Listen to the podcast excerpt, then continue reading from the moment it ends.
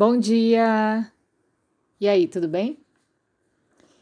Então, aproveitando essas reflexões que a gente está fazendo no âmbito maior, né, de filosofia, hoje eu quero falar algo sobre como é que a gente enxerga a vida, é, por que estamos aqui, e por incrível que pareça, é o que algumas pessoas chegam para mim lá nos atendimentos questionando, né? Eu já recebi pessoas, não foi uma nem duas, que disseram assim: "Ah, eu vim aqui para descobrir o meu dom. Eu vim aqui para saber qual é o meu propósito". Coisas bem filosóficas assim, que às vezes me chama atenção porque que me procuram com essa demanda. De praxe, eu falo para as pessoas que a nossa maior dificuldade é o nosso maior dom. Então, quando a gente tem que lapidar algo em nós que traz dificuldade, que é o nosso ponto fraco, ali a gente vira especialista.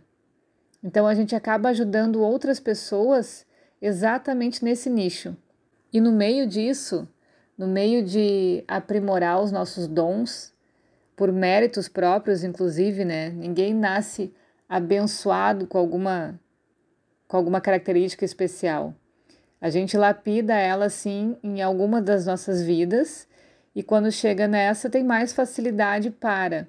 Ou a gente acaba virando mártir em determinado assunto, porque a gente tem que lutar muito para sair dessa situação, para transcender algum problema que a gente tenha, né? Então, como a gente coloca bastante atenção para resolver isso e para curar isso, a gente acaba virando referência. Então é muito, muito normal isso acontecer, né? Quando a gente fala que a gente não quer mostrar os as nossas fraquezas ou os nossos problemas, a gente está deixando de descobrir novos dons. Então isso é bem, bem triste, assim, né? Se a gente tem algum problema, alguma fraqueza, alguma situação que talvez nos deixe menor diante dos outros, Ergue a cabeça e passa por ali. Segue adiante. Todos nós estamos no mesmo barco. Uns com problemas em determinadas áreas, outro em outras. E todos somos iguais por isso.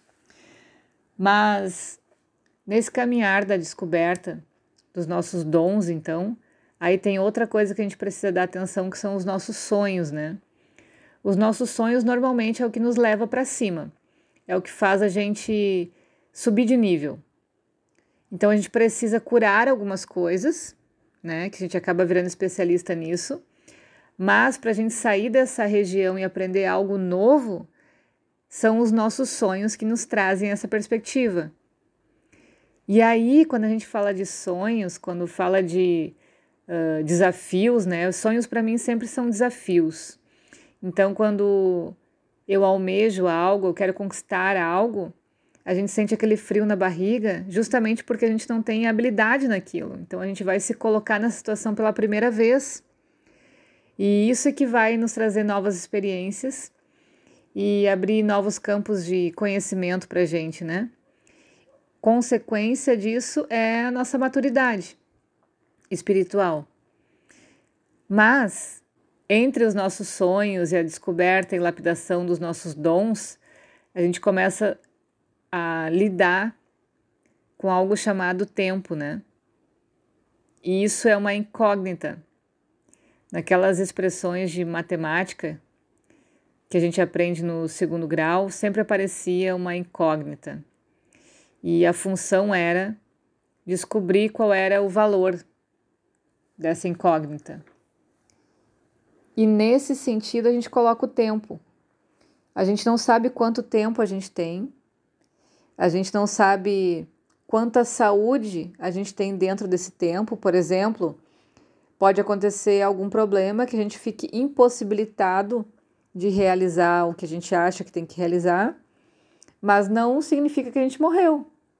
Então pode ser que precisa da saúde e precisa considerar o mistério do tempo. Então, juntando com isso tudo que a gente vê sobre a Ayurveda e nossas práticas, a gente começa a considerar o tempo como talvez uma caricatura da nossa fé. Então é difícil a gente entender realmente o que é fé, né?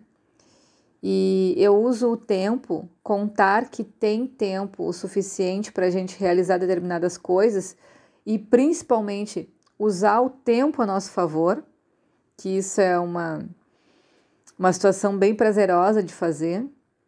E a gente se empenha dia a dia para ter uma saúde boa por exemplo, assim, a minha parte de cuidar do meu corpo e dar condições para esse corpo lapidar os seus dons e correr atrás dos seus sonhos, eu estou fazendo, que é manter esse corpo saudável e resistente para as batalhas, para as conquistas. Mas o tempo eu não sei quanto tempo eu vou ter. Então, a cada dia, quanto mais saudável eu tiver, quanto mais desperto em consciência eu tiver, mais eu posso aproveitar o tempo de cada dia. Então, nesse sentido que eu falo da fé e usar o tempo a nosso favor, né? A gente não sabe até onde a gente tem que ir para evoluir, mas o que eu puder fazer de melhor em cada dia, eu vou fazer. E isso vai contabilizar muito para o meu desenvolvimento, consequentemente, para o lapidar dos meus dons. E se nesse meio tempo eu conseguir realizar os meus sonhos, aí é um desbunde total, a dita abundância da natureza, né? Quando a gente fala de tempo e relaciona a fé, é uma analogia que eu faço para a gente entender como o tempo é sagrado, né? Como a gente não poderia desperdiçar tempo, por exemplo, uh, se prejudicando ou fazendo coisas ruins para outras pessoas porque a lei do karma é implacável. Então, ação e reação. Tudo que eu fizer para mim de positivo ou negativo ou para o outro vai voltar. Quando voltar, se for algo negativo que me prejudique, que me faça me sentir mal, eu vou ter que gastar um bom tempo corrigindo aquilo. Então, por ecologia do tempo, por economia, a gente acaba fazendo o melhor que a gente pode para que quando esse retorno vier, ele venha favorável para mim. Isso é usar o tempo a nosso favor. Então, a cada passo que a gente faz, a gente imagina qual vai ser o resultado daquela conta, qual vai ser a consequência daquilo. Então, é óbvio que eu não vou conseguir uh, fazer algo que lá na frente eu vou ter que arrumar, porque eu vou estar perdendo tempo e para mim o tempo é sagrado. Então, quando as pessoas me perguntam uh, quanto vale a pena cuidar da saúde, ou negligenciá-la, né? Isso é uma conta que vai bater. Um belo dia, quando você menos espera, a situação bate na porta, né? Então, quanto mais eu conseguir aproveitar esse, essa minha saúde e conciliar ela com o tempo que eu tenho, melhor, mais tranquilo. No momento que eu negligencio a minha saúde, eu estou fazendo mal para mim mesma. A consequência vem o retorno vem. E muitas vezes, quando eu estiver próximo de realizar o que eu quero, próximo do bom momento de vida, acaba vindo uma doença ou um problema que eu precise dar mais atenção, ou até a própria baixa autoestima, eh, generalizando assim, né?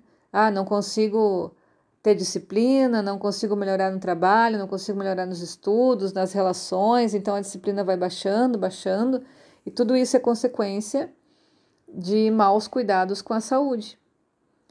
Então, vale muito a pena a gente investir nisso, né? Investir na evolução dessa consciência, de entender o que, que é benéfico ou não para cada um, porque depois eu vou acabar jogando meu tempo fora para tentar consertar coisas que não precisava. E quando a gente estuda a filosofia, a gente vê em várias religiões várias dicas do que é que a gente veio fazer aqui, né? Várias dicas de autocuidado, por exemplo, e que, como a palavra foi banalizada ao longo dos tempos, a gente acaba não dando mais valor para a joia que está escondida em cada frase, né? Eu vejo assim, na leitura que eu faço de algumas, de algumas crenças, de alguns estudos, muita similaridade né, entre as palavras. Por exemplo, no cristianismo, eles dizem assim: Tudo que gostaria que fizessem a você, você deve fazer aos outros. No budismo, existem as boas maneiras de como os homens devem se relacionar por generosidade, cortesia, benevolência, tratando os outros como ele trata a si mesmo e sendo tão bom quanto a sua palavra. Ou seja, fazer, pensar e falar de uma forma coerente, né? Isso tudo conta muito na transparência das relações. No hinduísmo, não faça aos outros o que se feito a você lhe causará dor. Acho muito bonita essa poesia, né? Da frase. No islamismo, nenhum de vocês é um crente até que ame o seu irmão tanto quanto você se ama. No judaísmo, o que é danoso a você, não o faça ao seu companheiro.